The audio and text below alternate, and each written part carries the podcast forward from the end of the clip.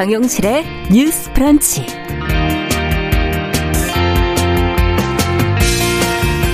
안녕하십니까. 정용실입니다. 아, 박범계 신임 법무부 장관의 임기가 이제 오늘 시작이 됩니다. 검찰 개혁을 마무리하는 일을 비롯해서 신임 장관이 눈앞의 과제를 잘 처리하게 될지 관심이 높습니다. 또 임기 내내 말도 많고 탈도 많았던 추미애 전 장관의 공과에 대한 평가도 나오고 있는데요. 오늘 함께 생각해 보는 시간 가져보겠습니다. 네, 김종철 전 정의다 대표의 이 성추행 사건 피해자가 아닌 제3자의 고발로 경찰이 수사에 들어가게 되면서 2차 가해 논란이 일고 있습니다. 이 문제도 좀 자세히 들여다보겠습니다. 기술이 점점 발전하면 기계와 로봇이 해내는 일이 많아지게 되겠죠. 그런데 기술이 사회적 약자의 삶에는 과연 도움이 되고 있는 걸까요? 아, 기술의 발전과 장애의 문제를 연결해서 질문을 던지는 책 한 권 오늘 같이 읽어보도록 하겠습니다. 자, 1월 28일 목요일 정용실의 뉴스 브런치 문을 엽니다.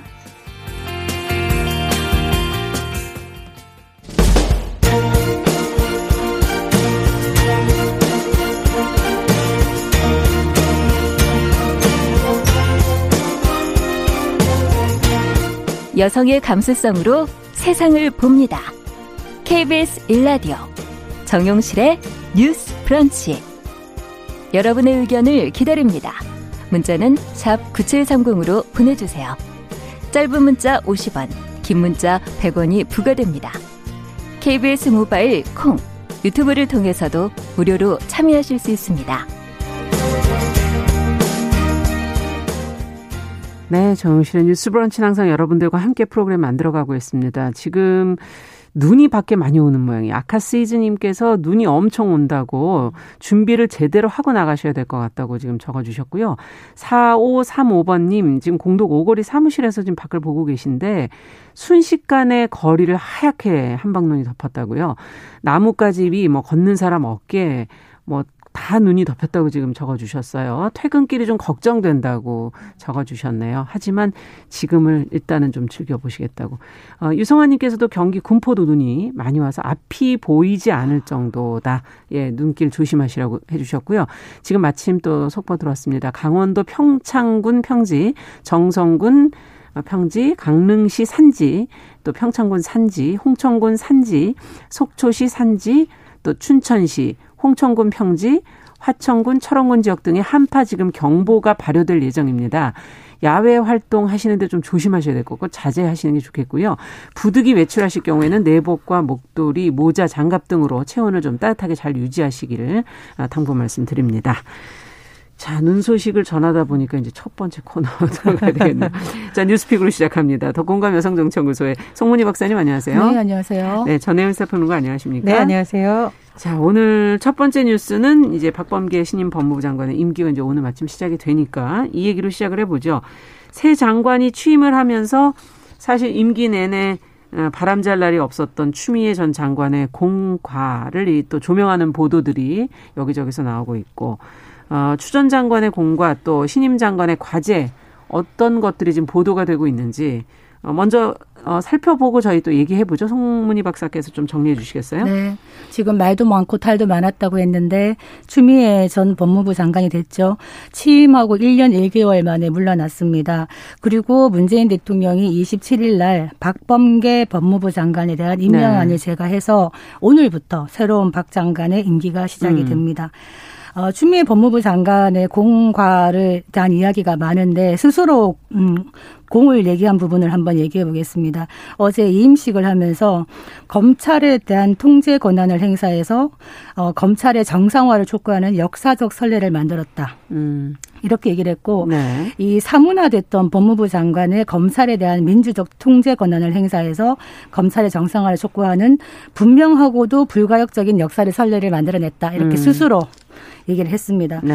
어, 아마 추미애 장관 시절에 공이라고 할 수 있다는 거는 일단 검경 수사권 조정 부분을 일단락 지었다. 예. 그리고 검찰 개혁의 상징으로 지금 얘기하고 있는 공수처를 어쨌든 출범을 시키는데 견인차 역할을 했다. 네. 또 하나는 그 텔레그램 멤버음방 사건에 대한 대응 그리고 예. 대체 복무제 도입 또 음. 하나는 이 부모의 자녀 체벌을 원칙적으로 금지하는 민법 개정안을 네. 성사시킨 것. 그리고 우리가 3%룰이라고 얘기하고 있는 상법 개정안 이런 부분들에 대해서는 공이라고 얘기하는 부분이 이야기가 되고 있는데 예. 과 과라는 부분에 대해서는 추 장관이 검찰 개혁을 위해서 매진했다고 얘기를 하고 있는데 이 검찰 개혁의 추 장관이 어떤 긍정적인 역할을 했느냐, 부정적인 역할을 했느냐 이 부분에 대해서는 견해가 많이 음. 엇갈립니다. 사실 1년 내내 윤 총장과 갈등을 하면서 정치권과 법조계에 많은 비판을 한 몸에 받았고 그런 갈등 속에서 정권 지지율도 좀 영향을 미쳤지 않느냐. 그래서 추 장관 개인적으로도 정치적으로 좀 타격이 있을 수 있었다. 네. 이렇게 밝히겠습니다. 네. 자, 그렇다면 신임 장관의 과제까지를 한번 두 분이 같이 보시면서 공과가 나오면 거기에 따라 또 과제가 나오지 않겠습니까? 어떻게 보시는지? 저는 제가 이제 부처나 정치권을 취재하면서 깊이 고민했던 부분이 공직자에 대해서 무엇을 기준으로 평가를 하는 것이 맞느냐였습니다. 네. 왜냐하면 외부에서 보기에는 너무 좋은 장관인데 실제로 들여다보면 일 안 하고 저기 뭐죠? 우리 평판관만 좋은 거죠. 평판 관리만 하고 예. 정말 아 좋은 장관님에서 해보니까 일을 하나도 안 했다. 네. 그래서 어 당시 청와대에서는 제가 어느 정부인지는 밝히지 않고 당시 청와대에서는 본인 평판 관리하는 장관 이렇게 음. 낙제점을 받았다라는 평가가 있거든요. 그리고 네. 공무원들 중에도 공무원들 사이에서 이렇게 좋은 어 상사가 없다라고 했는데 그 공무원들이 해결해 줘야 될 과제를 안고 있는 민간인들의 얘기를 보면 이렇게 일하는 공무원이 없다. 음. 평가가 엇갈린다. 사실 우리가 공직자를 평가할 때는 그 공직자 공무원이 해야 될 일을 제대로 하느냐에 대한 평가를 좀 우선해 놓자라는 것이 제 견해입니다. 그래서 네. 첫 번째로 검찰 개혁 얘기가 나왔는데 사실 개혁이라는 게 조금 모호해요. 그래서 그렇죠. 구체적으로 보면 작게 아 작게라기보다는 첫 번째 법 개정이 되느냐를 봐야겠죠. 예. 검찰 개혁이라는 어떤 큰 과제에 있어서 형사소송법 개정안이 어, 2020년 1월 어쨌든 국회를 통과하고 여러 가지 어떤 개정안이 만들어지는 움직임이 만들어졌기 때문에 음. 법적인 틀을 만든 부분에 있어서는 어쨌든 네. 기여를 했다라고 보고요. 두 번째 말씀해 주셨듯이 굉장히 뭐 논란이 많았습니다만 어쨌든 공수처가 출범을 예. 했고요. 공수처장이 임명이 됐습니다. 그래서 어, 우려가 있습니다만 공수처를 출범시켰다라는 것은 예전 정부에서부터 음. 하율하던 과제를 어쨌든 한발 한 거죠. 디딘 것으로 네. 볼수 있습니다. 그리고 세 번째로 법무부 장관으로서 법무부를 잘 통치했느냐를 볼 때 저는 음. 인사를 꼭 보거든요. 네. 인사는 곧 앞으로 이 조직에서 무엇을 중시하겠다라는 음. 하나의 상징이라고 제가 강조를 하는데 여성 검사들을 법무부의 주요 어, 부서에 배치를 한다던가 음. 최초로 어떤 분야에서 여성 검사들을 발탁하는 노력은 그렇죠. 저는 굉장히 높이 음. 평가를 합니다. 어, 왜냐하면 여성 검사들이라던가 법무부 내 여성 직원들이 사실 그동안 그 내부에서 굉장히 어려움이 많았다라는 내부 실태 조사 결과가 나온 적이 있어요. 음. 그러니까 여성이라는 이유 자체로 조직에서 소외되거나 인사에서 제대로 평가를 못 받냐는 불안감을 그래도 네. 좀 덜어줬다라는 점은 긍정 평가를 합니다. 네, 그래 조금 아쉬운 점은 음. 어, 당 대표 출신의 장관이다 보니 네. 국회하고 소통을 할 때 다소 거친 표현으로 야당의 반발을 사거나 좀 야당 의원들을 무시하는 듯한 논란은 본인이 노력하면 피해갈 수 있는 부분이었었기 때문에 네. 그런 부분 조금 아쉽고요. 예. 두 번째로 코로나19 방역과 관련해서 서울 동부구치소에서 발단, 아, 발생했던 집단 감염 문제는 사실 어, 추당관도 사과를 했습니다만 음. 매우 아쉬운 부분입니다. 그렇죠. 그래서 박범계 장관이 이제 취임 이후에 첫 일정으로 동부구치소 방문을 하겠다라는 것을 밝힌 바 있습니다. 네. 그래서 아마 박봉계 장관이 어 방역과 관련해서는 뭐 법무부 장관이지만 또 중요한 책임을 맡고 있다라고 보고요. 두 번째로는 검찰 개혁과 관련해서 공수처와 법무부와 검찰과 경찰이 지금 여러 가지 과제를 안고 있는데 네. 좀 어 첫 번째 과정이 진통이었다고 굳이 좋게 평가를 한다면 두 번째 과정은 그 진통이 나온 결과물이 음. 좀 제대로 낸 결과물, 국민들이 체감할 수 있는 성과를 좀 만들어냈으면 하는 것이 과제라고 봅니다. 네. 그 저는 지금 동부구치소 사건 얘기를 했는데요. 예. 이 부분에 대해서는 추 장관의 사과가 충분하지 않았다고 음. 봅니다. 이임식에서 이런 얘기를 했거든요. 그 동부구치소 감염 사태에 대해서 매우 뼈아픈 일이다. 음. 그러면서 소중한 교훈으로 삼아야 한다. 이렇게 얘기했는데 다소 좀 유태 이탈 이탈적이다. 왜냐하면 음. 이 부분은 교정 시설의 담당자였던 법무부가 미리 대비를 했어야 되는 부분인데 어, 제대로 된 사과라고 보기에는 좀 많이 미흡했다. 이런 음. 느낌이 들고요. 검찰 개혁에 대해서 말을 할 수밖에 없는데 추미애 장관이 시임식을 할 때 검찰을 개혁의 대상으로만 치부하지 않고 한 분한 한 분을 진심으로 개혁의 동반자로 삼겠다 이런 음. 얘기를 했는데 네. 지난 1년의 검찰 개혁의 어떤 방법론을 살펴봤을 때는 검찰 자체를 개혁의 대상으로 본 것이 아닌가라는 생각이 들어서 이 얘기를 왜 하냐 지금 새로운 신임 박범계 장관이 이 부분을 유념을 해서 검찰과의 관계를 잘 조정해야 되지 않겠나.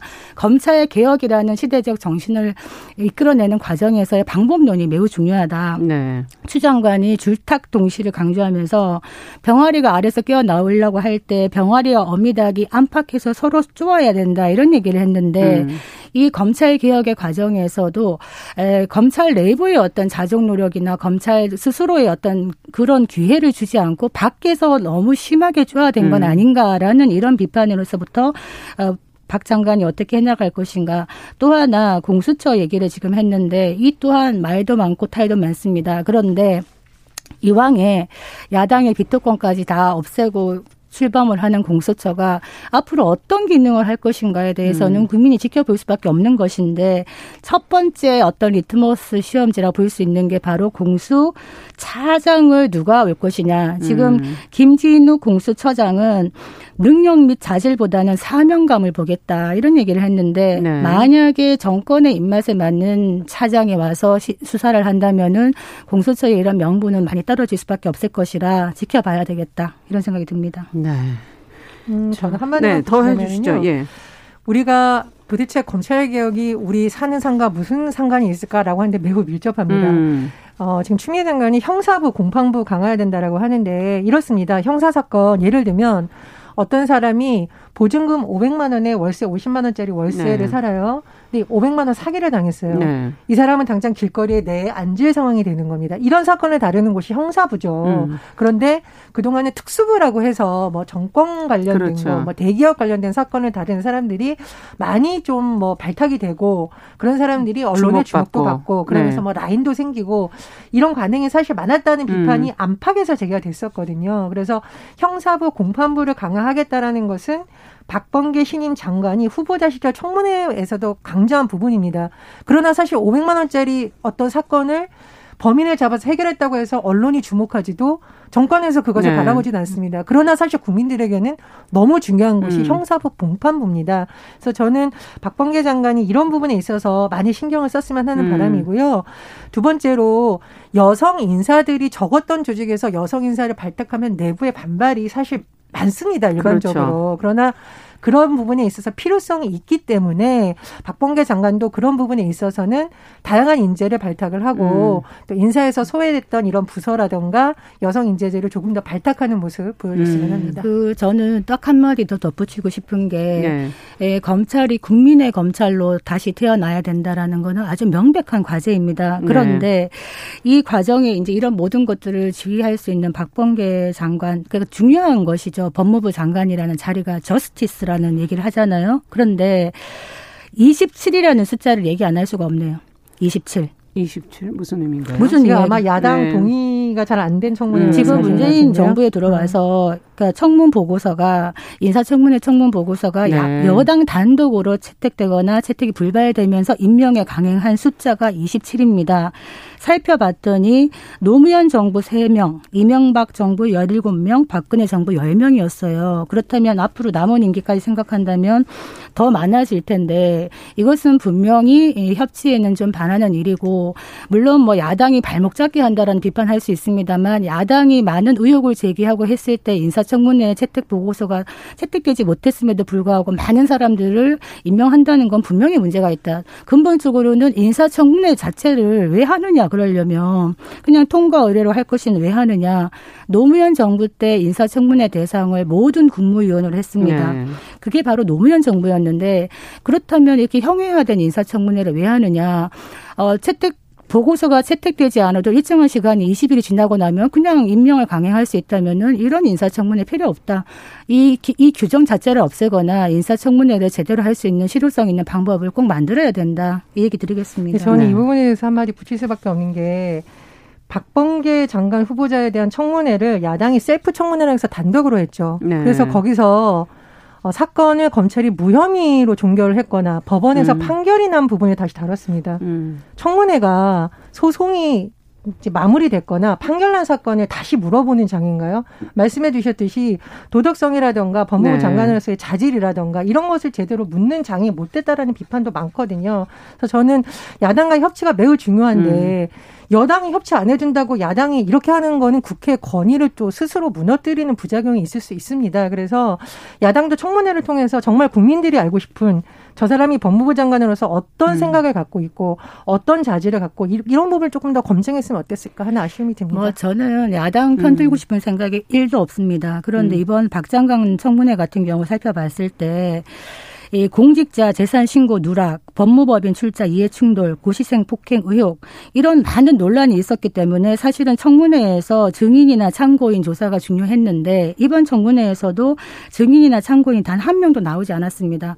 심지어 진보 성향이라고 하는 시민단체인 경실련에서도 이 박 장관의 많은 의혹에 대해서 이거 결격 사유다 해갖고 사퇴를 촉구한 상황이었기 때문에 야당이 셀프 청문회를 할 수밖에 없게 만들어진 이런 과정이 있지 않았나 싶어서 제대로 된 청문회를 하는 것은 매우 중요 하다 이 생각이 듭니다. 네. 저도 여당의 편을 들으시고 싶은 건 없지만 예. 여당이 이러니까 우리도 이런다 이건 좀 아니죠. 음. 제가 강조하는 것처럼 네. 좀 누가 누가 잘하나는 모습을 좀 예. 저는 지금 당부의 말씀을 좀 더 듣고 싶었는데 앞서 얘기해 주신 검찰 개혁의 방법론이라든지 공수처의 기능이라든지 또 앞으로 여성 인사의 발탁의 필요성이라든지 뭐 청문회 를 통해서 밝혔던 그런 형사부나 공판부에 대한 어, 강조 이런 것들이 어떻게 현실적으로 이루어지게 될지 조금 더 지켜보도록 하겠습니다. 자, 이제 두 번째 뉴스로 좀 가볼게요.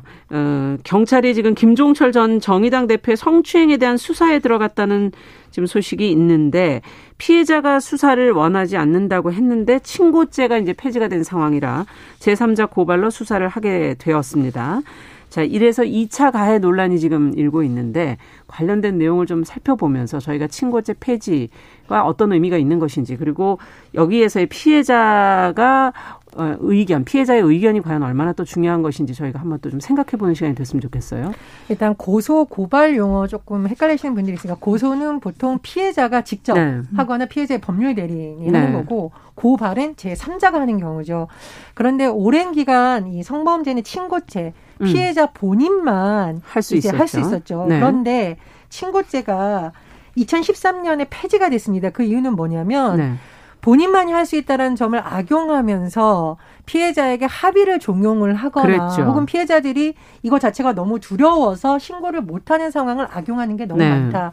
그리고 예를 들면 성범죄를 누군가가 목격을 했는데 음. 분명히 사건은 발생했는데 피해자가 두려워서 신고를 못하면은 이 사건은 그냥 없는 것처럼 묻히는 그렇죠. 경우가 있었죠. 예. 그러면서 친고죄가 폐지가 된 상황입니다. 자 이런 상황에서 정의당의 김종철 전 정의당 아 정의당 대표에 대해서 시민단체 활빈단이라는 곳이 강제추행 혐의로 고발을 했습니다. 네. 활빈 경찰이 당이요? 활빈 단입니다. 단. 단. 예. 음. 여러 가지 활동을 하고 있는 시민 단체예요. 네. 자, 그런데 경찰이 굉장히 고민이 많은 것이 네. 일단은 고발에 들어왔으면 수사를 해야 되는데요. 그렇죠. 조사를 하는 과정을 보면 어, 활빈단 관계자들도 조사를 하겠죠. 이것이 어떻게 고발하게 고발하느냐. 예. 그리고 가해자인 정의당 김종철 전 당연히, 대표도 예. 조사를 하겠죠. 그런데 일반적으로 피해자도 불러서 조사를 하게 됩니다. 그렇죠. 자, 이런 경우에는 피해자가 이 조사를 원하느냐 원치 않느냐가 매우 중요하겠죠. 음. 근데 정의당의 장혜영 의원 같은 경우에는 이번 어떤 고발에 대해서 일상을의 복귀를 방해하는 경솔한 처사다 이렇게 굉장히 반발하고 있습니다. 네. 그래서 경찰로서도 피해자 보호가 우선인데 이 피해자가 수사를 원치 않는다고 하니 어떻게 할지 참 고민이다라는 것을 언론을 통해서 지금 밝혔는데 네네. 지금 여러 가지 좀 이 상황을 보면 이게 일반적인 성범죄 사건과 조금 차이가 있는 것이 음. 일단은 정의당 내에서 조사가 됐었죠. 그리고 피해자가 음. 이것을 형사 고소를 하지 않겠다라는 입장을 공개적으로 밝힌 바가 네. 있습니다. 그러나 일부 정치인들이 친고죄 폐지가 됐는데 그런데 해야 되는 거 아니냐라고 주장을 하고 있어서 또 네. 다른 네. 논란이 제기되고 있습니다. 네. 자, 지금 이 부분을 어떻게 상황을 들여다 봐야 될지 두 분 말씀을 좀 들으면서 같이 고민을 좀 해보죠. 이 한마디로 피해자 존중이 없는 제3자의 예. 고발이라고 보여집니다. 음. 피해 당사자인 장혜영 의원이 어떤 말을 했느냐. 피해 당사자인 제가 공동체적 해결을 원한다는 의지를 명백하게 밝혔고 네. 그런데 다른 단체가 자기와의 어떤 의사소통이 없이 일방적으로 저의 의사를 무시한 채 형사고발을 진행한 거에 예. 큰 유감을 표한다. 이 부분에 대해서 우리가 늘 이런 사건 대할 때 피해자 중심주의 그렇죠. 그리고 예. 피해자의 예. 관점에서 라고 봤을 때 아까 얘기했던 이런 어떤 형사 사법 절차로 갔을 때 피해자가 원치 않게 가서 진술을 해야 되고 또 다른 과정의 피해자를 스스로 올가면은 이런 음. 역할을 할 수가 있는데 피해자가 일상을 회복하는 방법 역시 피해자가 선택할 수 있다. 음. 특히 이번 건 같은 경우에는 정의당이라는 공동체가 같이 해나가기로 했기 때문에 명시적으로 먼저 그 과정을 살펴보고 미흡하고 피해자가 원한다면 얼마든지 형사사법 절차로 갈 수가 있는 것인데 네. 앞서서 제3단체가 이렇게 하는 거는 또 다른 2차 가해일 수도 있다. 음. 이런 부분에 대한 이야기를 드리고 싶고 일부 운동 어떤 정치권에서 장혜영 의원에 대해서 그리고 정의당에 대해서 신고죄 폐지에 앞장섰던 게 정의당이 아니냐 음. 이런 얘기를 하고 있는데 신고죄 폐지의 취지가 어, 피해자가 원치 않는 거를 강제하지 못한다는 겁니다. 네. 그렇기 때문에 신고죄 폐지 취지부터 살펴보라 이런 얘기를 하고 있고 구체적인 피해 사실이 지금 원래 나오고 있지 않습니다. 음. 성추행이라고 얘기를 하지만 구체적으로 어떤 행위를 했느냐조차도 나오지 않고 있는 이유 역시 피해자의 의사를 존중하기 때문인 그렇죠. 겁니다. 이런 행위가 나왔을 때 밖에서 또 다른 어떤 그 뉴스거리로 소비해 버리는 걸 막겠다라는 하는 것이거든요. 음. 그렇기 때문에 이 부분은 피해자의 의사가 제일 먼저 존중이 돼야 된다고 봅니다. 네. 그러니까 이 친고죄 폐지를 근거로 장혜영 의원을 비판하는 일부 정치인 행태를 보면서 저는 참 서글펐던 것이 네. 어떻게 이런 사건까지 정치적 유불리를 따져서 소재로 이용할까라는 음. 참 안타까움이 들었습니다. 이건 사실 정치권 여야가 모두 머리를 맞대고 반성해야 되는 것이고요. 앞으로 이런 일이 없도록 만드는 그렇습니다. 게 제일 중요하죠. 앞으로 이런 일이 없도록 예. 우리가 정치권은 뭘 해야 되는가에 몰두해야 되는데 지금 각 정당이 이거를 정쟁의 소재라고 삼는 걸 보면서 장혜원 의원이 용기를 냈던 이유를 좀 돌아보라고 말해보고 싶거든요. 음. 장혜원 의원이 용기를 냈던 이유는 뭐였나요? 더 이상은 이런 피해가 발생하지 않아야 된다. 그렇죠. 그리고 일상으로 돌아가기 위해서 많은 여성들을 응원해주고 싶은 마음도 저는 음. 있었다고 생각을 합니다. 그래서 음. 지금은 정치권도 어, 지지와 연대를 통해서 문제 해결에 앞장서야 되는 데지 이것을 가지고 친고죄 운운하면서 말도 안 되는 논리를 펼 때가 아니라고 생각을 하고요. 두 번째로 친고죄 폐지 다시 한번 말씀을 드리면 예를 들면 이제 장애가 있는 아이, 말을 못하는 아이가 뭐 성범죄를 당했을 때 본인이 직접 어떤 경찰의 도움을 요청하기 네. 어렵거나 이랬을 경우에 제3자들이 도움을 준다거나 말씀해 주셨듯이 아, 정말 안타까운 일인데 가족 간의 성범죄가 일어났어요. 이웃이 알고 있는데 가족들이 고소고발하지 말라고 압박을 네. 했을 경우 그것을 목격했던 이웃들이라도 이것을 나서게 해주기 위해서 친고죄를 폐지한 음. 것이거든요. 그러니까 이 친고죄 운운하면서 장혜영 의원을 비판하는 일부 정치인 행태는 매우 유감스럽다라고 생각을 하고요. 두 번째로 장혜원 의원이 아무리 본인이 스스로 피해자임을 밝혔지만 일상으로 돌아가서 어, 국회일을 열심히 하고 싶다고 여러 번 밝혔는데도 일부 언론과 일부 정치권이 여전히 이것을 그렇게 못지 못하게 방해하는 음. 것은 아닌가 좀 고민을 해봐야 되는 시점이라고 생각을 합니다. 그, 국회의원이 아니라도요. 우리가 일상에서 이런 음, 성추행이나 이런 사건이 났을 때 우리가 이제 매뉴얼을 가져야 됩니다. 무엇이냐? 또 말하지만 피해자의 의사가 가장 중요하다. 어떤 피해자가 피해를 받았을 때 여러 가지 방법으로 대처할 수 있는데요. 피해자가 이거를 바깥으로 얘기하는 거를 원치 않는 경우도 있습니다. 그렇다면 마음의 준비가 되지 않는 피해자에게 바깥에서 내가 대신 해줄게라고 강제하는 것 역시 이 피해자에겐 가해가 될 수 있다. 매우 섬세한 부분이거든요. 그런데 피해자가 원하지만 어떤 조직의 환경이나 공동체의 환경이 받쳐주지 않아서 이번 정의당은 뭐 그렇게 하지 않습니다만 이런 경우는 흔치는 않거든요. 그렇다면 그런 부분에 대해서는 같이 맞춰줄 필요가 있기 때문에 제3자의 조력이 필요하죠. 그렇기 때문에 이거는 사건 대 사건으로 사실은 케바케로 봐야 되는 부분이 아닌가 이런 네. 생각은 듭니다. 어쨌든 피해자의 관점에서 봐야 할 사안과 가해자의 처벌이라는 부분에서의 봐야 할 사안이 분명히 있는 것 같고요. 그 부분에서 지금 이제 가해자 처벌은 제대로 될 것인가 하는 부분에 우려들을 하시는 것 같은데 그건 내부 공동체에서 어떤 결과가 나오는지 저희 아직까지는 완전한 결과를 보진 않았기 때문에 조금 더 기다려서 그 결과를 보고 그 후에 이제 피해자의 생각에 따라서 어 결과가 나와야 되는 게 아닐까 하는 그런 생각도 들기도 하고요. 자, 이, 이 부분도 논란이 많았는데 어 앞으로도 좀 계속 정치권 내에서 이런 성범죄의 재발 방지 대책도 같이 좀 머리 맞대서 결과를 좀 내주셨으면 좋겠습니다. 오늘 시간이 없어서 여기까지 3번 뉴스 중요한데 저희 못 가고 다음에 또 하도록 하죠. 자, 뉴스픽 전혜연 평론가 더공감 여성정치연구소 송문희 박사 두 분 수고하셨습니다. 감사합니다. 감사합니다. 네, 정용실의 뉴스 브런치 듣고 계신 지금 시각 10시 31분 향해 가고 있고요. 라디오 정보센터 뉴스 듣고 오겠습니다. 인천과 경기 서해안에 이어 조금 전 9시 반을 전후해 서울에도 눈이 오기 시작했습니다. 서울 경기와 강원 영서 북부에 대설주의보가 내려진 가운데 오늘은 낮 동안 전라도 동부 내륙과 제주 산지에 최고 15cm 이상, 경기 동부와 강원도, 전라도, 경북 북동 산지에 3에서 10cm, 서울은 2에서 7cm의 많은 눈이 쏟아지겠습니다. 코로나19 국내 신규 확진자 수는 하루 새 497명 발생해 이틀째 500명 안팎을 나타냈습니다. 국내 발생 479명 중 경기가 116명으로 가장 많았고 서울 102명, 부산 53명, 광주 44명, 경북 43명, 인천 40명 순이었습니다. 정세균 국무총리는 코로나19 감염 추세가 다시 불안정해지고 있다며 다음 달 설 연휴와 백신 접종을 앞두고 있어 확실한 안정세 달성이 시급하다고 강조했습니다. 한국은행의 1월 기업 경기 실사지수 조사 결과에 따르면 코로나19 3차 확산이 진정 국면에 접어들면서 기업 체감 경기가 한 달 만에 반등했습니다. 국제통화기금 IMF가 한국 경제는 코로나19 피해를 본 근로자와 기업들을 대상으로 하는 선택적 이전 지출, 즉 선별 지원을 늘릴 여지가 있다고 권고했습니다.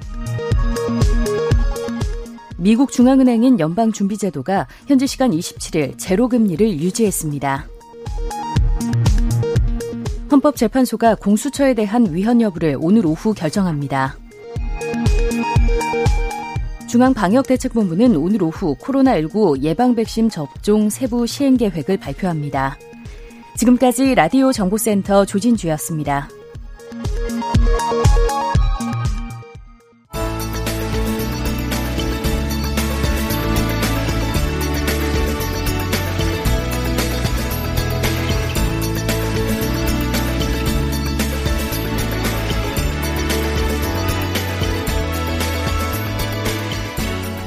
세상을 보는 따뜻한 시선. KBS 일라디오 정용실의 뉴스 브런치. 매일 아침 10시 5분 여러분과 함께합니다. 네, 정용실의 뉴스 브런치 듣고 계신 지금 시각 10시 33분 넘어서고 있습니다. 권정환 님께서 서초 양재동 사랑눈으로 눈보라치고 있습니다. 6291번 님 철원인데 눈바람 엄청납니다. 근데도 밖에서 지금 일하고 계시다고요. 야, 조심하셔야 됩니다. 항상. 1948번님, 군산인데 여기는 바람이 없고 약간 흐리기만 하다고. 이게 지역별로 이렇게 음. 차이가 많이 나는군요. 네. 자, 그 지금 눈이 오는 지역에선 특히 더, 어, 어, 조심해 주시고요. 앞서 말씀드린 어, 강원도 지역에 지금 한파 경보가 지금 예보돼 있기 때문에 특히, 어, 보온에 좀 건강에 좀 더 신경 써 주셨으면 좋겠습니다. 자, 이번에는 인터넷 검색어를 통해서 네티즌들의 관심을 모은 이슈와 정보 다시 한번 정리해 드리는 시간입니다. 검색어 뉴스. 오늘도 시선 뉴스에 박진아 기자 자리해 주셨어요. 어서 오세요. 네, 안녕하세요. 네, 이번 주는 어떤 키워드를 좀 살펴볼까요? 네, 이번 주도 다양한 상황별로 좀 살펴봤는데요. 네. 우선 코로나19 관련 키워드입니다. 음. 첫 번째가 코로나 백신 접종 정말 많이 이슈가 되고 있는 키워드인데요. 맞아요. 궁금한 게 너무 많으시죠. 네. 이 미국과 유럽 등 세계 각국에서 코로나19 백신 접종이 시작이 음. 됐잖아요. 음. 국내에서는 2월부터 백신 접종에 그렇다고 하네요. 네, 들어갈 계획입니다. 그래서 이 코로나 백신 접종을 전후로 해서 해야 할 일, 또 하면 아. 안 되는 일 이런 게 있다고 합니다. 오. 그래서 미국 케이블 뉴스 채널 CNN이 이런 백신 접종과 관련해서 알아야 할 상식을 좀 정리해서 이게 상당히 중요한 거네요 저희한테는. 네, 네. 좀 가지고 와봤습니다. 어 자세히 들으셔야 되겠습니다. 네. 자 이제 날짜가 많이 남지 않았기 때문에 저희도 알아둬야 될 것 같은데 먼저 네. 그러면 해야 할 일 이거부터 살펴볼까요? 네, 해야 할일첫 번째는 내 순서가 되면 백신을 맞는다입니다. 예, 이건 그러니까, 좀 상식적인 것 같긴 한데. 네, 그렇죠. 네, 음. 자신이 예방 접종을 받을 차례와 시기가 언제인지 미리 확인을 아. 하는 건데요. 아무래도 좀 마음이 급하다 보면 어 백신 접종한다고 하는데 나 빨리 해주세요 이렇게 그렇죠. 하다 보면 좀 혼란이 올 수 있잖아요. 음. 네, 이거와 관련해서 정부가 오늘 관련 내용을 발표를 한다고 예고를 했었습니다. 네. 그래서 우선 접종 대상자가 누구인지 그러면 나는 언제쯤 접종이 음. 가능한지 이 일정을 다시 한번 좀 챙겨주시는 게 좋을 것 같습니다. 네. 또 다음은 코로나를 알았던 사람도 접종한다입니다. 이미 알았는데. 네, 맞습니다. 그러면 거기에 면역력이 생긴 게 아닌가요? 그래서 저도 이게 좀 궁금했었는데 네. 미국 질병통제예방센터 그러니까 CDC는요. 예. 코로나는 재감염이 가능하다 이렇게 지적을 했습니다. 아. 따라서 감염된 적이 있는 사람을 포함해서 모두가 백신 접종이 필요합니다라고 예. 이렇게 전달을 했거든요. 하지만 이게 이미 감염이 됐던 사람들은요, 그냥 백신 접종을 맞지 마시고요. 백신 맞기 전에 의사와 나 자신의 과거의 이 이력을 반드시 상담을 하셔야 됩니다. 음. 상담을 해야 된다는 거 잊지 마시면 잊지 마시기 바라고요. 그러네요. 또 특히나 코로나 치료 과정에서 단일 클론 항체나 회복 혈장을 받았다면 치료가 지나고 90일이 지난 뒤에 백신을 맞아야 한다고 합니다. 네, 그렇기 아. 때문에 이런 치료들을 받았던 분들이라면 반드시 전문가와 상담을 해서 본인이 근데 이 치료 과정에 뭘 받았는지 알 수 있을까요? 근데 제가 만약에 내가 걸렸다면 네. 어쨌든 기록을 치료를, 확인해 네. 본다든가 네, 그렇죠. 그렇기 때문에 예. 전문가한테 말을 해서 나의 기록을 전문가가 한번 보고 그렇죠. 네, 그렇게 나의 백신 접종이 언제쯤 하면 아. 괜찮은지 이거를 치료 후에 그러니까 90일이 네. 지난 후 그 사이에 뭔가 어 기간이 필요하다는 네, 얘기인데. 맞습니다. 그래서 정말 네. 중요한 부분이기 때문에 꼭 기억하고 음. 계셔야 될 것 같습니다. 야, 이런 거는 정말 얘기를 안 해주시면 모르고 그냥 넘어가시죠. 네. 안 맞으실 수도 있고. 맞습니다. 잘못하면. 맞아요. 맞아도 또 이런 날짜 치료가 별로 안 끝났는데 맞으라니까 맞는데 지금 날짜 90일이 안 지났을 경우에는 또 위험할 수도 있기 네, 때문에. 맞습니다. 네. 자, 그러면 또 다른 것도 더 정리를 좀 해주시죠. 네, 또 셋째로 코로나에서 완치가 됐습니다. 근데 후유증이 있으신 분들이 있어요. 음. 이렇게 후유증이 지속된다고 하더라도 백신을 맞아야 한다고 합니다. 그러니까 네. 몸에서 코로나 바이러스가 사라진 뒤에도 상당수 사람들이 굉장히 많은 기간 동안 피로하다, 음. 뭐 통증이 있다, 두통이다 이런 걸 호소하시, 호소하시는데요. 네. 전문가들은 이게 코로나 바이러스가 사라져도 몸에 그 염증 때문에 이런 증상이 나타날 수 있다고 합니다. 아. 네, 그래서 백신 연구자인 미국 베일러 의과대학의 피터 호테즈 교수는요, 이 코로나 증세가 지속적인 반응이 나타난다고 해서 어 나 주사 안 맞을래 이렇게 하지 않아야 하고. 어. 주사를 피해서는 안 된다 이렇게 또 말했습니다. 예. 또이 부분이 굉장히 중요한데요. 만약에 알레르기나 과거의 알레르기 반응에 대해서 그게 경험이 있으시다면 접종 전에 반드시 전문가에게 이거는 많을 텐데 네. 요즘에는 알레르기 환자들이 많아졌잖아요. 많죠, 예. 맞습니다. 그래서 과거에 내가 어떤 수술 때문에 뭐 A라는 검사를 받았을 음. 때그 약으로 알레르기 겪었다라고 한다면 예. 그렇다면 반드시 이건 전문가에게 꼭 말을 해야 합니다. 아. 사람마다 알레르기 반응이 다를 수 있기 때문에 특히 독감 예방 접종 맞으시고 많이 붓고 막 많이 고통스러워하시는 네. 분들도 있거든요. 안 맞습니다. 맞으시는 분들이 계세요. 네, 심하면 구토나 어지럼증 네. 이런 것도 증상이 호소하시는 분들도 있기 때문에 그런 거 평소에도 그런 음. 증상이 있었다는 꼭 체크해 주셔야 되고요. 뭐 좀 드물긴 하지만 이 백신 접종 후에 심각하게 알레르기 반응을 보인 사례들이 사실 있습니다. 아, 네. 그렇기 때문에 말씀드리는 거고요. 따라서 과거에 어떤 다른 주사에 알레르기 반응이 있었다면 의료진에게 그 전에 꼭 음. 얘기해서 의료진들이 다시 한번 체크할 수 있도록 그렇게 해주셔야 됩니다. 네, 자기가 무엇을 지금 앓고 있는지 그 이력들을 자세하게 네. 예, 꼭 고지를 해주시라는 말씀이시고. 맞습니다. 그럼 하지 말아야 될 것. 네, 또 하지 말아야 될 것도 굉장히 중요하잖아요. 네. 우선 가장 중요한 게 잘못된 정보의 판단력을 잃지 않는 것입니다. 아. 특히 소셜 미디어 같은 곳을 통하면 좀 잘못된 정보들이 많이 있잖아요. 네. 네, 코로나나 예방 접신에 대한 잘못된 정보들이 나오기도 하는데 음. 만약에 이걸 보고 내가 어, 정말 이런 건가? 그럼 백신 맞으면 더 위험한 건가? 음. 이런 생각이 든다면 이 소셜 미디어가 아니고 신뢰받는 기 기관의 정보를 직접 찾아보신 다음에 이것을 판단할 것을 권장합니다. 이거는 요즘에는 기본적으로 그렇죠. 하셔야 될 것 같아요. 맞습니다. 예, 워낙 특히나, 다양한 의견들이 많아서. 네, 특히나 백신 관련은 너무나 중요한 내용이기. 때문에 소셜 미디어의 하나의 정보를 가지고 다 믿으시면 음. 안 된다는 거 꼭 기억해 주시고요. 네. 또 백신 같은 경우는요, 일반적인 반응이 예. 주사 주변에서 약간의 쓰라림이 있다던가, 어. 좀 붓기가 있다던가 이런 건 그러니까 육안으로 봤을 때 너무 심할 정도가 아니면 그 정도는 정상이라고 합니다. 아. 네, 그렇기 때문에 그 정도까지는 있을 수 있 다.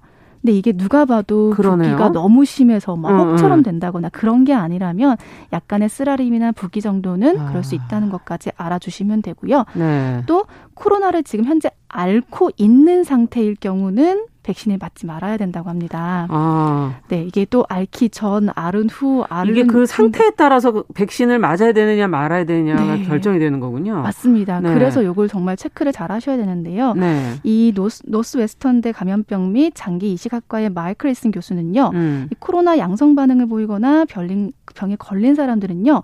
노출된 경우에 이 백신을 맞으면 안 된다고 했는데 사실 이게 가장 큰 이유가 뭐냐면 네. 그분들이 백신을 맞으러 가는 과정에서 백신을 맞기 위해 기다리는 사람들 또 아. 의료진에게 병을 옮길 수 있기 때문에 이거는 그러네요. 네 그렇기 때문에 그 장소에 가지 말아라 이렇게 당부를 한 겁니다. 아. 또이 코로나 백신을 맞은 다음도 반드시 또 기억하셔야 되는 게 있는데요. 예. 백신 접종 후 14일 이내에는 다른 백신을 맞으면 안 됩니다. 14일 이내. 네, 14일 최소한 2주 동안은 다른 백신 주사를 맞으시면 안 되고요. 예. 또 접종을 하고 바로 운전하시면 조금 위험하실 수 있으니까 아. 최소 15분 정도 이상 휴식을 취한 다음에 운전하실 것을 권장합니다. 네, 이게 사실 운전을 바로 못 한다는 건 혹시나 하는 네. 우려 때문에 그런 거기 때문에 맞습니다. 대중교통을 좀 이용하시면 더 안전하겠네요. 네. 자, 그럼 백신 관련 소식은 좀 오늘도 이거 나온 거 외에도 앞으로도 좀 계속 나올 것 같아서 좀더 네. 챙겨주신다면 좋지 않을까 그런 생각이 드네요. 네, 맞습니다. 자, 다음 키워드 그럼 가보죠. 네, 다음도 코로나 관련인데요. 어. 코로나 레드와 블루에 대한 이야기입니다. 많이들 얘기를 하시더라고요. 네, 많이 얘기하시죠. 네. 먼저 코로나 블루는요. 예.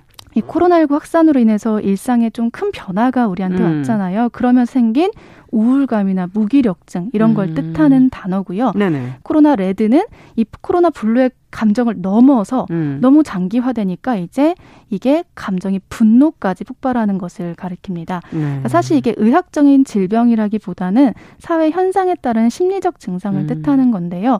어떻게 해야 하는지 왜냐하면 겪고 있는 분들이 또 이거를 해소를 하셔야 되잖아요. 그러니까요. 그래서 좀 살펴봤는데 먼저 중요한 게 예. 나의 상태가 블루에 가까운지 레드에 가까운지를 조금 스스로 구분할 수 있는 어떻게 구분을 할 수가 있어요? 아까 말씀드린 네. 것처럼 나는 좀 우울하다, 아, 우울하냐? 무기, 력하다에좀 가깝다면 블루인 블루고. 거고요. 이걸 넘어서 막 모든 게 다 화가 나고 아. 이렇다면 조금 레드에 더 가깝다고 그럼 합니다. 하나씩 좀 들여다봐야 되겠네요. 네. 블루부터 볼까요? 블루 같은 경우는요. 이게 중요한 게 사실 코로나19로 인해서 우리나라 국민뿐만이 아니라 전 세계적으로 약간의 우울감 정도가 좀 생겼다고 합니다. 아, 시간이 너무 너무 오래돼서요. 그렇죠. 예. 그리고 다 다들 생각하시는 게 이게 언제까지 될 거야라는 것 때문에 그렇죠. 우울감이 크신 건데 때문에 이런 우울감이 조금 드신다고 해서 음. 내가 이상하다는 게 아니라는 걸 인식하시는 게 가장 중요합니다. 네. 그러니까 나 왜 이렇게 우울하지? 나만 그런가? 네, 네. 그건 아니라는 거예요. 아니라는 거죠. 네. 그러니까 어느 정도 이 상황에 대해서 우울하고 약간의 음. 무기력함이 온다고 하더라도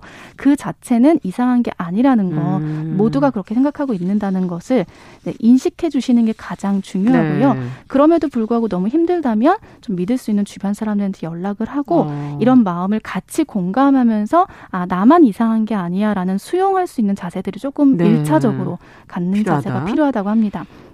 한편 코로나 레드 같은 경우는요. 이건 어떻게 해야 돼요? 사실 개인적으로 해결할 수 있는 부분보다는 음. 정부의 정책들이 뒷받침되어야 한다는 게 좀 전문가들의 의견입니다. 음. 그래서 지금은 이 부분에 대해서는 아직 많이 나온 것들이 없기 때문에 정부 관련해서 음. 정부에서는 코로나 블루와 레드 관련해서 앞으로 좀 더 많은 분들이 호소를 하실 거기 음. 때문에 이런 부분에 좀 더 신경을 써주셔야 될 것 같고요. 어찌 본다면 코로나 치료도 중요하지만 마음의 치료도 중요하다 네. 이 말씀이시군요. 맞습니다. 실질적으로 예. 저희 건강 검 진단 보험 이제 음. 결과에 따르면 우울감을 호소해서 좀 극단적인 선택을 하시는 경우들이 올해 굉장히 많아졌다고 합니다. 네. 작년부터. 네. 음. 그래서 이 부분은 반드시 정부에서 조금 더 신경 써야 되는 부분이 아닐까 싶습니다. 네. 오늘 얘기는 여기까지 듣겠습니다. 네. 검색어 뉴스 시선 뉴스 박진아 기자와 함께했습니다. 감사합니다. 감사합니다. 자, KBS 뉴스 속보를 하나 조금 전해드리겠습니다. 법원에서 아, 조국 아들의 허위 인턴 경력 확인서를 써준 혐의로 재판을 받은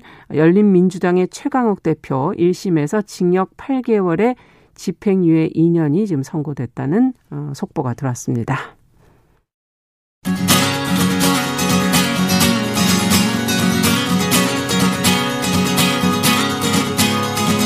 함께 가면 길이 됩니다. 여러분과 함께하는 정용실의 뉴스 프런치. 월요일부터 금요일까지 방송됩니다. 네, 이 시간들 또 기다리시는 분들이 많으십니다. 어, 작은 서점주의 개성 있는 안목으로 신간을 골라서 소개하는 시간이죠. 동네 책방. 오늘 오늘은 고요서사의 차경희 대표 자리해 주셨습니다. 어서 오십시오. 네, 안녕하세요. 네. 어, 오늘은 어떤 책을 만나볼까요? 네, 오늘은 오랜만에 문학이 아니라 논픽션 음. 책을 들고 왔습니다. 아. 이 소설가 김초엽 그리고 배우이자 변호사로 활동하고 있는 김원영 씨가 함께 쓴 사이보그가 되다라는 책입니다. 제목만 봐서는 SF 소설 같은. 네, 맞아요. 그리고 네. 이력도 특이하죠. 소설가랑 변호사가 과연 아니, 사이보그에 대해 아니 전혀 친하지 않을 것 같은 네. 두 분이 어떤 인연이죠? 맞습니다. 이 김초엽 작가는 아, 잘 아시는 것처럼 SF 소설가이고 예. 김원영 작가의 경우에는 이 실격당한 자들을 위한 변론으로 꽤 많이 알려진 음. 분인데요. 어, 이 실격당한 자들을 위한 변론은 선천적으로 뼈가 약하게 태어난 1급 지체 장애인인 김원영 씨가 이 장애를 둘러싼 개인적 사회적 이야기를 짚어보는 책인데 음. 이번에는 이 3급 청각 장애인인 김초엽 소설가와 함께 장애인의 몸과 기술 과학에 대해 살펴보고 있습니다. 아, 의미 있네요. 이, 예, 이 사이보그가 되다라는 제목에서 이 사이보그는 음. 단순하게는 인공 보철물 등을 뭐 이제 귀에 장치를 그렇죠. 한다든가 이런 과학 기술과 결합한 장애인의 몸을 가리킵니다. 아 그렇군요. SF에서 그려내는 뭐 어떤 기계 장치와 네. 결합한 그 뛰어난 능력을 지닌 인간의 이미지와 또 다른 이야기를 이제 네. 같이 접근해 보는 것이다 이렇게 볼 수도 있는데 맞습니다. 예. 이 김초엽 작가, 김원영 작가가 개인적인 이야기들을 공통적으로 얘기를 하는 게 음. 김초엽 작가 경우에는 post human이라고 해서 네. 막 기계 다리로 엄청 막 되게 빠르게 달리거나 어. 아니면 제3의 기계팔을 단 이제 인간들의 모습들을 수업에서 한번 다룬 적이 있는데 네네. 과연 저런 post human과 이제 보청기를 한 자신이 다른 존재일까라는 의문을 아. 가졌다고 해요. 김원영 작가는 휠체어 없이는 사실 움직일 수 없기 때문에 네. 이제 바깥 공간에서는 휠체어와 한 몸이 된 자신은 과연 어떤 인간인지 이런 정체성에 대한 음. 질문들을 해왔다고 합니다. 네. 이 책은 선천적 지체 장애인으로서 휠체어와 한 몸처럼 움직이는 김원영 작가가 후천적 청각 장애인인 김초엽 작가에게 우리 장애와 몸에 대한 이야기를 같이 음. 해보자라고 제안을 했다고 하는데요. 둘 다 장애인이지만 장애 유형이나 성별, 나이 등에서 차이가 있기 때문에 그러네요. 그 차이를 들여다보는 제안이자고 예, 제안이라고 합니다. 네, 지금 뭐 후천적이냐 선천적이냐 네. 장애가 지 지체 장애냐 지금 청각 장애냐 이런 장애 분류에 따라서도 느끼는 바와 어, 네. 어, 사회에서 겪는 그런 경험들이 다르리라는 생각이 드는데 네, 맞습니다. 사실 이런 뭐 어떤 인권 장애인 네. 인권, 이동권 뭐 이런 네. 관련 책들은 많이 봤어요. 네, 맞습니다. 근데 이것을 과학 기술과 네. 연결한다는 게 좀 새로운 것 같아요. 네, 맞습니다. 이와 관련된 이야기도 이 책 뒤쪽에 대담에 있는데 예. 이 신소재라든가 3D 프린터, 뭐 음. 자율주행 기술 등 새로운 첨단 기술은 계속 등장을 하고 있잖아요. 맞아요. 근데 이를 장애인의 신체를 보완하는 목적과 연결되는 일이 좀 두드러지는 흐름인데 아. 그런데 이 책은 과학 기술의 진보가 장애인의 신체 기능 기능 보완과 연결되는 그 지점부터 비판적으로 봅니다. 이건 또 새롭네요. 네, 장애가 네. 과연 결여된 상태, 기능이 음. 떨어지는 비정상의 신체이기 때문에 치료의 대상이 되어야 할까라는 질문을 음. 책 전반에서 던지고 있는데요.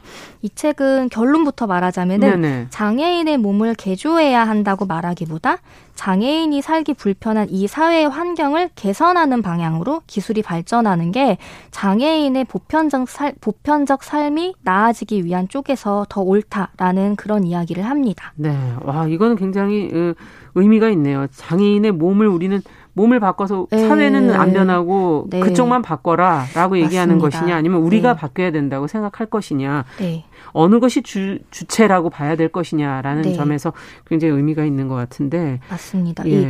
이 장애인을 위한 과학 기술을 우리가 보통 따뜻한 음. 기술이라고 포장하는 광고들이 있는데 그렇죠. 그게 정말 장애인을 위한 것인가 이런 걸 되묻는 거죠. 음. 예를 들어 장애인의 의족을 실제 다리처럼 만드는 기술도 물론 중요하지만 네.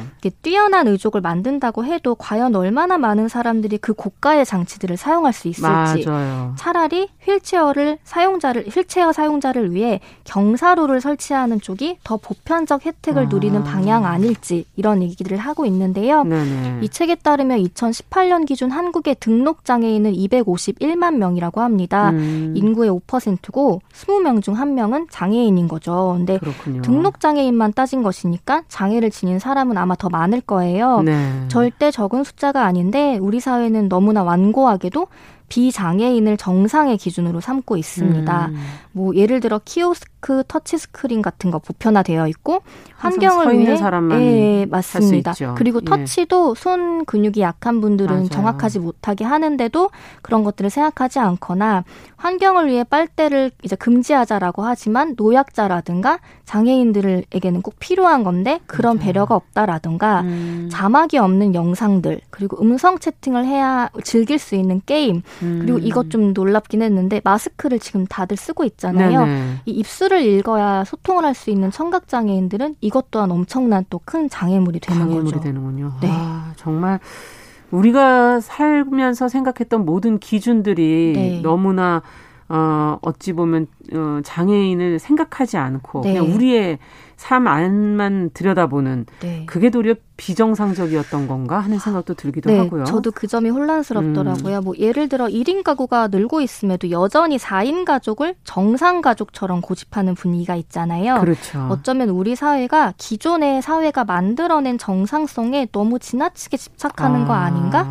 이런 생각도 들고요. 네. 그 혹시 언론사 카드 뉴스에 대해 생각해 보신 적이 있으실까 궁금한데 예. 텍스트 정보가 이미지화된 카드 뉴스는 텍스트를 음성 언어로 바꿔주는 서비스를 적용할 수 없기 때문에 시각장애인은 아무리 좋은 카드뉴스라고 해도 내용을 알 수 없다고 해요. 아, 그래요? 네, 이것도 정말 깜짝 놀랐는데 어. 그래서 카드뉴스 콘텐츠를 텍스트로도 제공해달라는 요구도 상당했지만 잘 받아들여지지 않았다고 합니다. 네. 저번에 어린이라는 세계라는 책을 토의하면서 시사뉴스가 어린이들을 위한 내용은 없게 배치되지 않는다라는 얘기를 했었는데 그렇죠. 이 사회적 재난이나 정치 사회 같은 중요한 정보들 이 소수자들에게 닿지 않고 있는 현실을 좀 냉정하게 짚어주기도 합니다. 네, 누구는 배제된 네. 그런 뉴스들이 맞습니다. 나가고 있다면 네. 그들이 사실은 지금 이런 상황에 어떻게 대처를 네. 하게 될지 네. 막막해지기도 하네요. 맞습니다. 수어 통역에 관한 요구들도 그래서 나온 것이 아니었을까? 맞습니다. 뉴스에 대해서는 굉장히 그런 요구가 많은데 음. 또 하나 이제 이 뉴스 브런치는 라디오잖아요. 네. 그래서 청각장애인들이 접근하기에 어, 려움이 있는데 음. 그 유튜브로도 저희가 컨텐츠가 일부 나가잖아요. 맞습니다. 그런데 이번 기회에 보니까 자막이 없더라고요. 자막이 그래서 예. 솔직히 이 지금 이 책의 저자인 김초엽 작가도 아. 오늘의 책 소개를 완전하게 듣기 힘들 수 있겠다라는 생각이 아, 들더라고요. 아, 그래서 저자인데도 불구하고 네 혹시 예. 뭐 시사 뉴스 부터 뉴스 브런치부터 음. 자막 서비스를 유튜브에 몇 개라도 적용을 하면 음. 좋은 시도가 되지 않을까 하는 생각도 들었습니다. 네. 아, 지금 중요한 지적을 저희한테 해 주셨네요. 자, 근데 이 과학 기술의 발전, 어, 저희는 굉장히 희망적으로 지금 보면서 네. 그것이 우리의 문제, 우리의 삶을 얼만큼 또 극적으로 변화시켜 줄 건가에 네. 모두 다 혈안이 돼 있는데 여기서 가장 중요한 것들이 무엇인지 필요성에 대한 그런 생각들을 다시 네. 한번 좀 점검해 보는 건 정말 중요할 것 같네요. 네, 맞습니다. 오늘 미처 다 소개해 드리지 못할 만큼 정말 다양한 분야의 통념들을 다 이 책이 깨주고 있는데 음. 이 장애가 있는 몸을 드러내는 방식에 대한 방향성에 대해서도 깊게 고민하고 있습니다. 음. 이 보철물들을 음, 숨겨야 하는 사회적 상황을 지켜보고 아, 짚어보고 음. 그리고 혹은 반대로 이 보철물을 패션처럼 드러내는 사람들에 대한 이야기도 다루는데요. 아. 이두 저자는 자신들의 장애 경험이 모든 장애인을 대표할 수 없음을 이 책 곳곳에서 강조를 합니다. 또 거기에 배제된 사람도 있을 네, 수 있다는 맞습니다. 거죠. 어떤 예. 장애인은 신체 기능의 회복을 간절히 원할 수도 있고 어떤 장애인은 자신의 신체를 인정 이대로 인정을 하고 치료를 음. 원하지 않을 수도 있다. 이런 다양성을 짚어보기도 하고 음. 계속해서 그럼에도 장애는 치료의 대상으로만 봐야 하냐. 음. 인공보철은 정말 드라마틱하게 장애를 개선하는가 음. 광고에 보여지는 것처럼 예. 그렇지 않을 수도 있다라는 여러 가지 분야에 대해 이 두 저자가 사고 실험을 하는 것처럼 느껴지는데요. 네. 장애와 과학기술에 대해 다각도로 들여다보면서 비장애인들이 시혜적 태도로 기술 개발을 하기보다는 장애인이 기술 개발의 주체가 되어서 자신들의 필요성을 과학기술에 접목시켜야 한다는 그런 점들을 강조하고 음, 있습니다. 이 과학기술의 발전에서도 장애인들이 주체가 되려면 그들의 이야기가 들어가야 되고 네, 그들의 맞습니다. 생각이 들어가야 되고 네. 어찌 보면 그들이 주체가 돼서 개발이 네. 되도록 해야 한다. 이 네. 부분도 상당히 중요하네요. 그동안에 나왔던 장애에 관한 이야기들이랑 조금은 달리 네, 맞습니다. 네, 좀 더 시각이 주체적으로 네, 이게 음. 과학 기술에 관한 이야기이기 때문에 좀 딱딱한 내용으로 느껴질 맞아요. 수는 있지만 굉장히 이 관점이라던가 음. 철학이 담겨 있기 때문에 장애학으로서 접근을 음. 해서 읽으셔도 자신 안에 있는 편견이라던가 그렇죠. 혹시 내가 스스로 무엇이 바뀌어야 되는지 음. 그런 것들을 생각해 볼 좋은 계기가 될 것 같습니다. 있습니다. 네, 오늘 어, 고요서사의 차경희 대표와 함께 어, 김초엽 작가와 김원영 변호사가 함께 쓴 오늘은 논픽션을 같이 읽어봤습니다. 기술과 장애의 미래를 상상해보는 책 사이보그가 되다 같이 읽어봤습니다. 오늘 말씀 잘 들었습니다. 고맙습니다. 자, 정용실의 뉴스 브런치 목요일 순서도 같이 인사드려야 되겠네요. 저는 내일 오전 10시 5분에 다시 찾아뵙겠습니다. 감사합니다.